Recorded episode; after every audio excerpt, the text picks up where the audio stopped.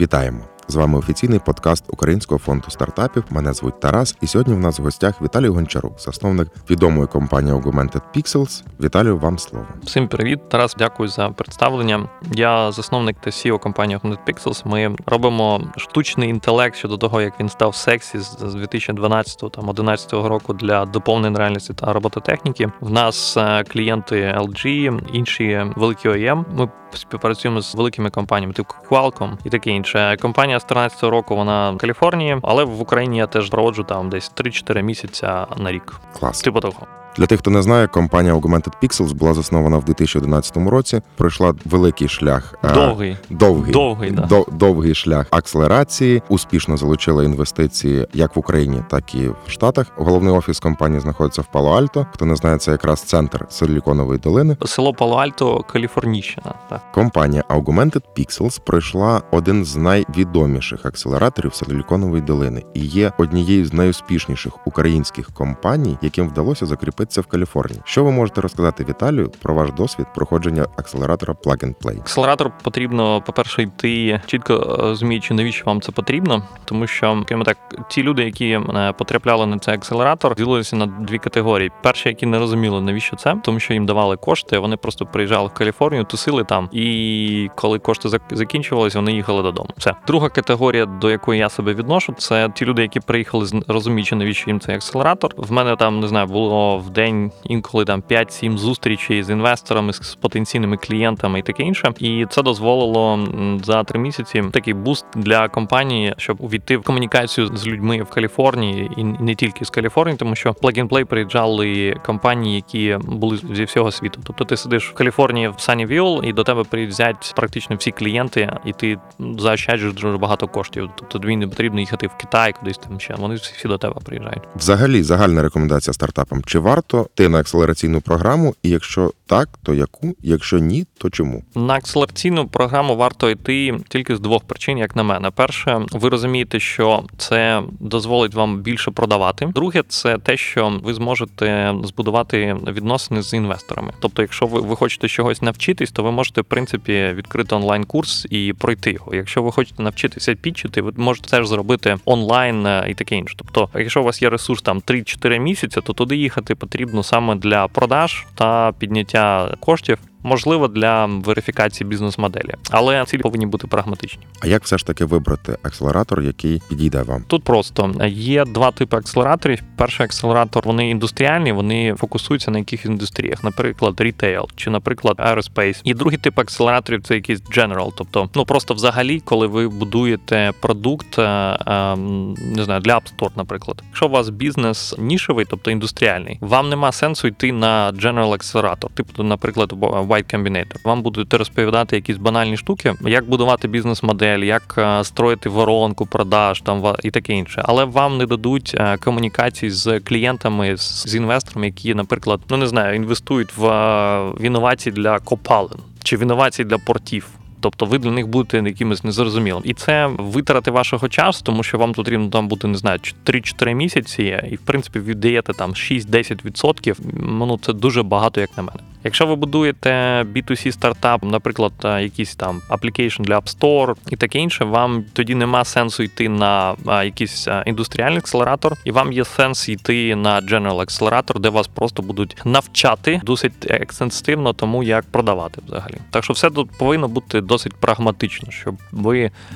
Ну, а хтось хоче просто класно провести три місяці, е, потусити е, там в Каліфорнії. Ну, теж опція, якби. Та так званий стартап-туризм. Да, але це не про бізнес. Так, добре, акселераційну програму пройшли. Скажіть, будь ласка, як знайти інвестора, аби не зіпсувати собі каптейбл? Де його шукати? Чи всіх потрібно пускати в каптейбл в інвестори? У мене Augment Pixels е, якби основний бізнес, де я багато чого зробив. В мене ще декілька проєктів, де в мене є невеликі долі. Я їм допомагаю якраз е, з, з тим, щоб е, вони знайшли відповідальних інвесторів. Потрібно завжди розуміти, що дуже багато ангелів намагаються дати вам кошти, щоб щось навчитись. Я от недавно перший раз дивився фільм Кремнієва долина. Серіал Серіал, да. І там був момент, коли вони зрозуміли, що вони пічать інвесторів, які, в принципі, їх конкуренти. Вони побачили, що там не знаю, шість інженерів з конкурентної компанії насправді прикинулись інвесторами. І так я от з такими кейсами в Каліфорнії стикався ну раз 20. Тобто мене намагалися запросити під видом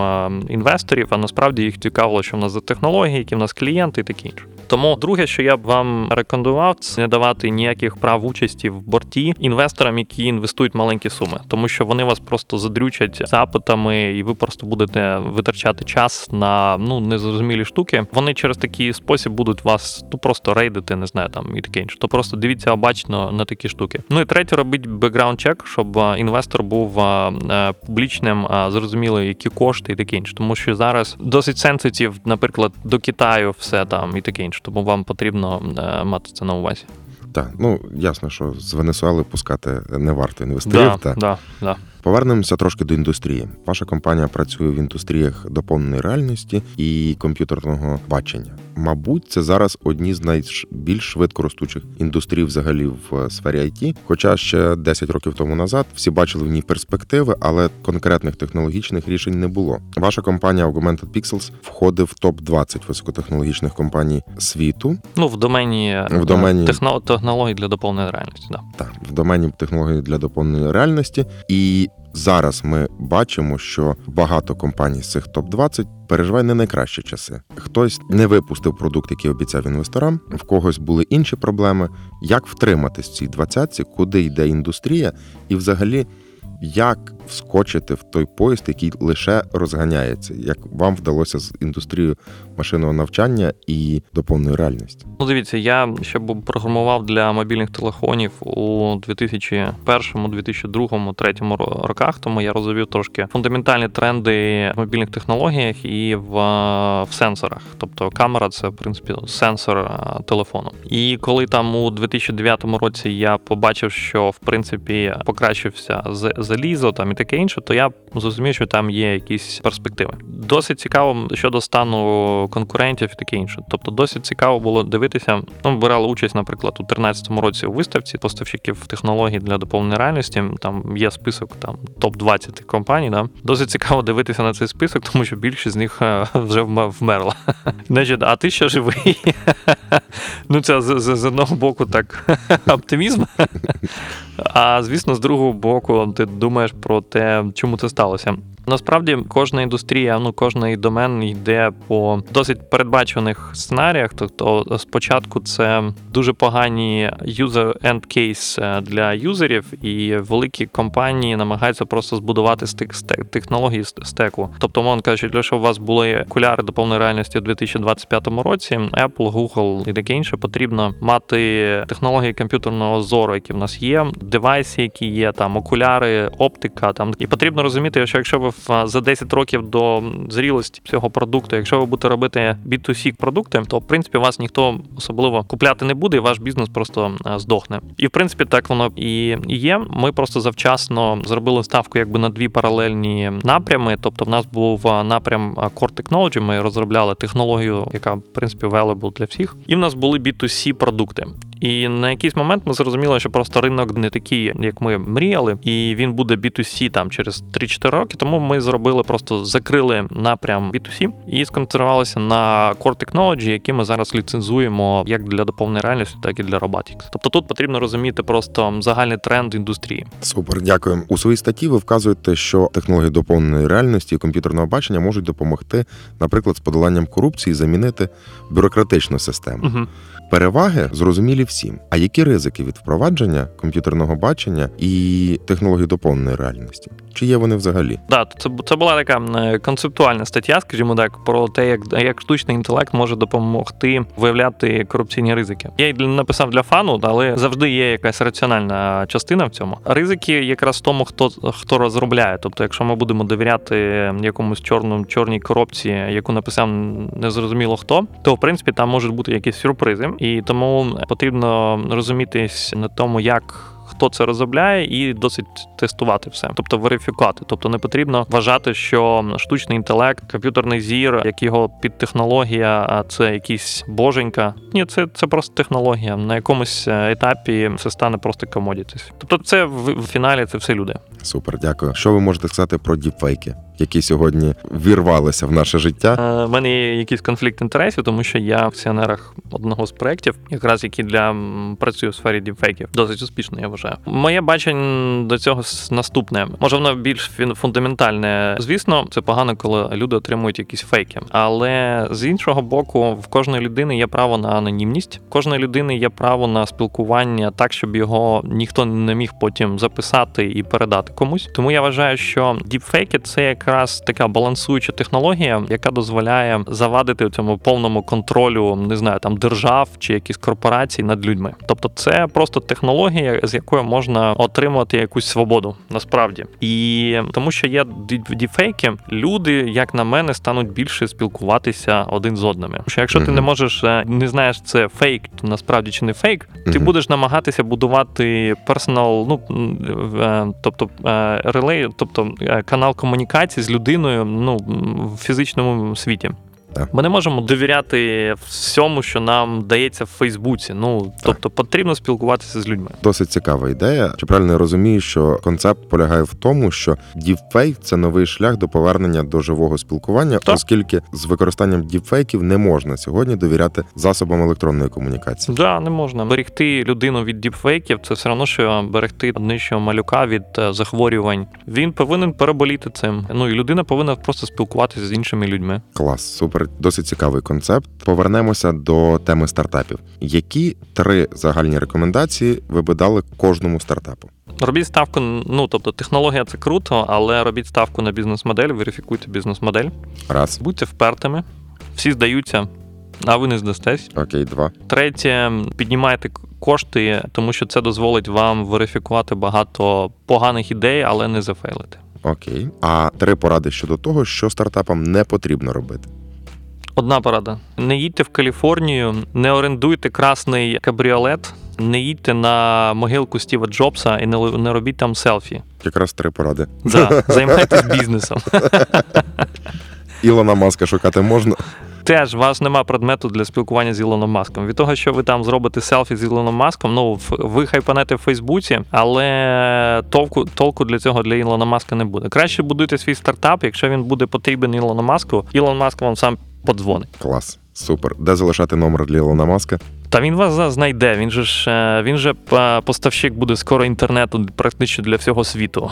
Так що, якщо це, якщо ви будете, якщо буде предмет спілкування з Ілоном Маском, він вас знайде. Не не, не, не переживайте. Супер. Яка ваша думка щодо монопольного становища деяких стартапів, наприклад, Ілона Маска, раз ми про нього почали говорити? Ну, дивіться, ми ж тут спілкуємось з представником державного фонду, так? Так. Ілон Маск насправді він, він один з найефективніших підприємців, які співпрацюють з державними коштами Америки, які успішно працюють з державними IP Америки. Ви можете подивитися, що в кризу Ілон Маск отримав найбільшу підтримку державних коштів в своїй компанії. Так що Ілон Маск класний чувак, і потрібно від нього теж вчитися.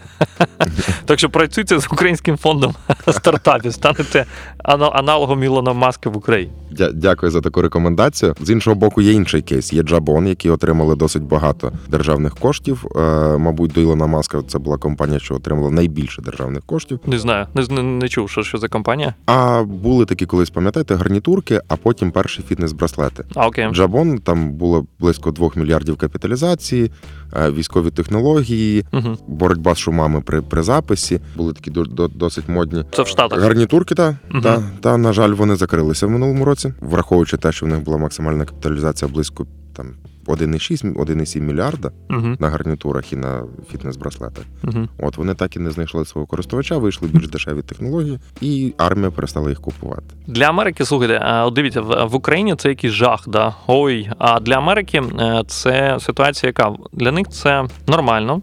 Тобто для них це нормально в плані того, що люди, які працювали в цій компанії, е, ну от я е, в чому прикол там Каліфорнії, е, в тому, що люди, які працювали в цій компанії, вони звільняться і підуть і, робити там 20 таких компаній. Тобто вони дивляться на це як на те, щоб навіть якщо компанія в- одна вмерла, то вони капіталізуються через нові, е, нові бізнеси. В Україні, на жаль, якщо таке станеться, то половина людей просто перейде в Америку. Ну тобто вони де будуть дос- досвідчені, вони отримують е, досвід, і вони перейдуть в інші країни робити е, бізнеси. Тому потрібно розуміти, що в Америці це можуть сприймати трохи по-іншому. Угу. І в них капіталізація бізнесу, ну, 2 мільярди це в них середній бізнес. Раз нас розмова повернула в це русло, Ага. є таке спостереження, що в українських стартапів є синдром відмінника, і все має бути найкраще. Ми не можемо здатися. Це такий піонерський синдром, угу. мабуть. Чи варто закривати стартапи? І коли це робити? Якщо ми кажемо про продукт, то ідеальний продукт робити нема сенсу. Тобто потрібно виходити на ринок, верифікувати модель, і не потрібно там, не знаю, 10 років працювати. У мене є один знайомий в Україні, він вже 5 років, ні, 7 років він пише одну ігру. Я кажу, виходь на ринок, ну зрозумій, що тобі люди скажуть. Тому потрібно швидше розуміти, швидше верифікувати модель, отримати фідбек на продукт і таке інше. Закривати стартап потрібно тоді, коли ви розумієте, що ви вже не отримаєте альтернативно тих коштів, які ви ну, маєте на ринку. Наприклад, якщо ви команда, яка підняла досить багато коштів, і вас в каптейблі, ви як фаундер, вже там у вас 1%, то в цьому випадку нема сенсу продовжувати працювати на цей проект, тому що ви як фаундер не заробите нічого, і скоріш за все, ваша команда буде демотивована. Тобто, не тобто є такі, ну є просто вже конструкції, коли далі вже потрібно просто закриватися. І це нормально. Це як ви пригаєте з, з, з парашутом. І якщо у вас перший парашут не відкрився, вам потрібно відкритися там на 200 метрів на другому парашуті, іначе вас не буде. Тобто не допускайте ситуації, коли у вас там борги, там щось таке. Ну це, це погано. Дякую, цікава думка і порівняння з парашутом. Сподіваюся, що запуск свого стартапу не настільки страшно, як стрибки з парашутом. Ну, у мене 35 стрибків, так що. А Ну, стартапів більше. Нещодавно ви були головою конкурсної комісії на, на першому піджню Ага. Українського фонду стартапів. Ви бачили 12 перших проєктів, які отримали високі оцінки експертів. Ви об- зробили рейтинговий список разом зі своїми колегами. Які загальні рекомендації ви б могли дати нашим стартапам? Я вважаю, що ми побачили серед цих 12 стартапів зріс українського стану підприємництва. Я хочу нагадати, що 30 років тому підприємництво було в Україні нелегальне. За нього саджали. Можна було так від 5 до 15 років так трохи відпочити, якщо ти щось робив. Тому в мене взагалі така публічна позиція. Я вважаю, що чим більше у нас буде підприємців, тим краще для країни. І потрібно підтримувати тих підприємців, які ми побачили. Тому що ми конкуруємо, Україна конкурує за, за, за цих людей. І в мене є в серед стартапів, де мене в мене є там якісь е, акції. Я знаю за як за них е, конкурують Польща, наприклад, що вони там переїжджали туди і реєструвалися там, і вони дають їм кошти.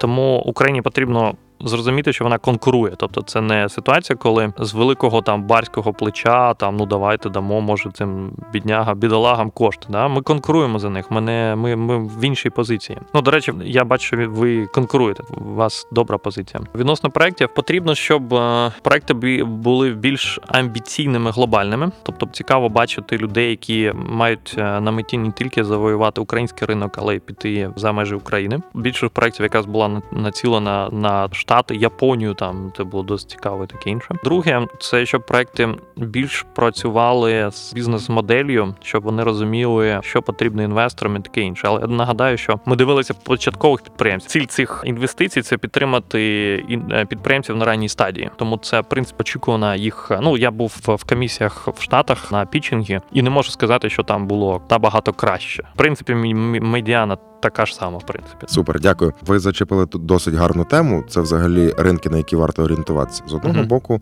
всі рекомендують орієнтуватися на глобальні ринки, українським стартапам виходити глобально, і в цьому є якесь раціональне зерно. З іншого боку, всі стартапи кажуть, от в Україні немає ринку, ми не будемо орієнтуватися і так далі. Але ми бачимо вихід великих гравців на український ринок, наприклад, той самий Блаблакар, де ми входимо в топ 5 країн. Чи є взагалі в Україні культура споживання стартапів? Чи є потенціал українського ринку як ринку для виходу нових стартапів, як українських, так і глобальних? Чи ні? В Україні є плюси і мінуси. Плюси це тому, що тут трудові ресурси коштують дешевше ніж в Америці. Тобто, коли ви робите якусь нову компанію, вам потрібно менше коштів для того, щоб зробити якийсь продукт. З іншого боку, кошти для фінансування цих проєктів в Україні дуже дорогі. Ну окей, там український фонд стартапів дає гранти, але це 50 плюс 25 75 тисяч. Я, наприклад, в пікселях підняли там 4,5 мільйони доларів. В Україні нема таких ресурсів, які б дали такі кошти під ті умови, які в нас є. Тому українським стартапам потрібно, якщо вони можуть в Україні верифікувати модель, якщо вони можуть тут зробити щось з за власні кошти, робити це в Україні. Потім виходити, тобто це як дитина там 17 років під сраку. На вулицю працюй. Якщо вони не можуть після 17 років бути самостійними, робитися з іншими конкурентами на світових ринках, це просто маленький бізнес. А Україні потрібні компанії, які вміють воювати на, на міжнародних ринках. Тому і експертиза там продуктова, інвестиційна і таке інше. Ви в Україні досить ну не знайдете багато людей, в яких є така експертиза. Тому підприємцям в Україні потрібно це розуміти і виходити на, на міжнародні ринки таким чином. Клас. Тобто, чи правильно ми розуміємо, що зараз українській екосистемі стартап не вистачає не стільки ідей, скільки фінансування, і можливо ще чогось не вистачає. Чого саме? Ідей багато, але часто ці ідеї просто не конкурентні, чи вони просто взагалі не, не, не туди. Чого не вистачає? Мені здається, що дивіться в Україні, якщо ми кажемо про software engineering, тобто програмне забезпечення, воно дуже багато інженерів. 200 тисяч, мовно кажучи, працюють на закордонній компанії, але підприємців в, в цих сферах досить мало. І підприємці це єдині люди, які можуть зв'язати продукт, кошти і людей. В Україні є багато людей, але вони ні- ніяк не зв'язані з інвестиціями. В Україні є багато інженерів, які можуть зробити продукт, але вони нічого не роблять самі по собі. Вони просто ну в них немає віжена і таке інше. Тому в Україні потрібно, щоб оцих людей, які там 75 років, їх там ну в 20-х роках їх просто вбивали в 30-х роках. Да, там просто от взяли там. Ти підприємець на селі, в тебе там гарна корова, там щось ти просто вбили, розграбили і все. Розкулачили. Розкулачили, да. Ну це культурне слово розкулачили, по факту вбили. От і цьому чи вислали кудись. Тому потрібно, щоб е, в Україні е, просто було більше культури підприємництва, більше людей, які можуть брати на себе відповідальність. А все інше це вже наслідок. Насправді кошти не дають інженеру, кошти не дають маркетологу, кошти дають тільки підприємці, тому що тільки підприємець знає, як спілкуватися з інвестором. От все. Супер. Дякуємо Віталію за продуктивну дискусію сьогодні. Сподіваюся, нашим слухачам зайде. З вами був подкаст Українського фонду стартапів. Підписуйтесь на нас, коментуйте. Будемо раді почути вашу думку. До побачення. До побачення. Робіть проекти.